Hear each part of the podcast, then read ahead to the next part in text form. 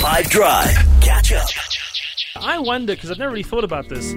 I mean, there are terrible movies and terrible concerts that exist out there, often of which we just find ourselves getting dragged to in life. It's like how life works. You know, you you can't avoid certain things. Maybe you got a partner and they really want to go to something, and then there you are, you know, pretending that you love it.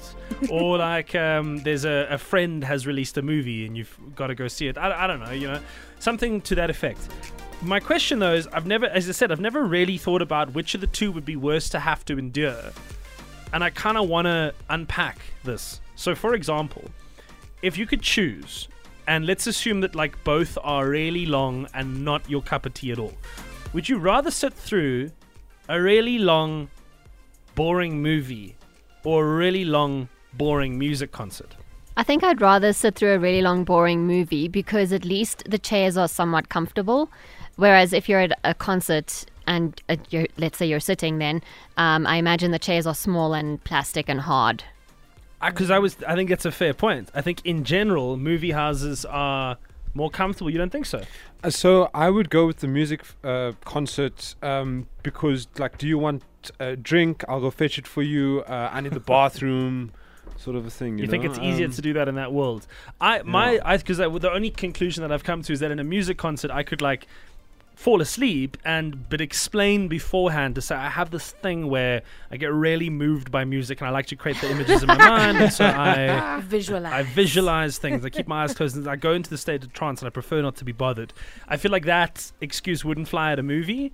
But I don't know, for you, okay, what would you rather do? They're both terrible, but would you rather sit through a really long and boring movie or a really long and boring music concert?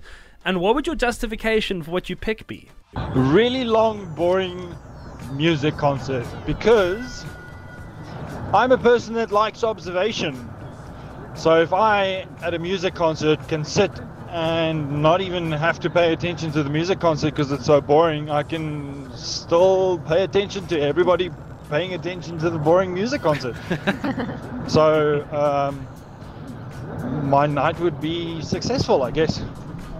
It's predicated though on the assumption, isn't it, Jock, that everyone else also thinks that and therefore is acting in a way that is like interesting. They're demonstrating fatigue and upset, or the social experiment is that it's super weird how anyone with taste could like what they're seeing. I get you, and I'm on your page.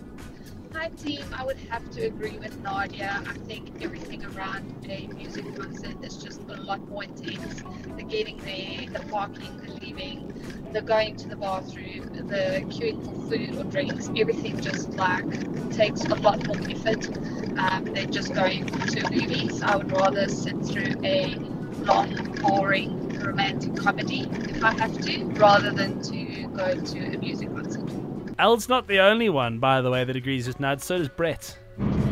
Um, well, yeah, I'm going with the boring movie because, yeah, you can pop out for a drink or a smoke or, well, same as you can at a festival. Plus, it's comfy. Not a festival, a concert.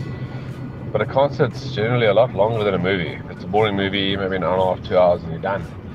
But a whole concert's going to take you like double or triple that. If you had to pick, if you had to sit through what is either assumedly going to be a really boring piece of film or music, and you had to pick, you got to do one or the other.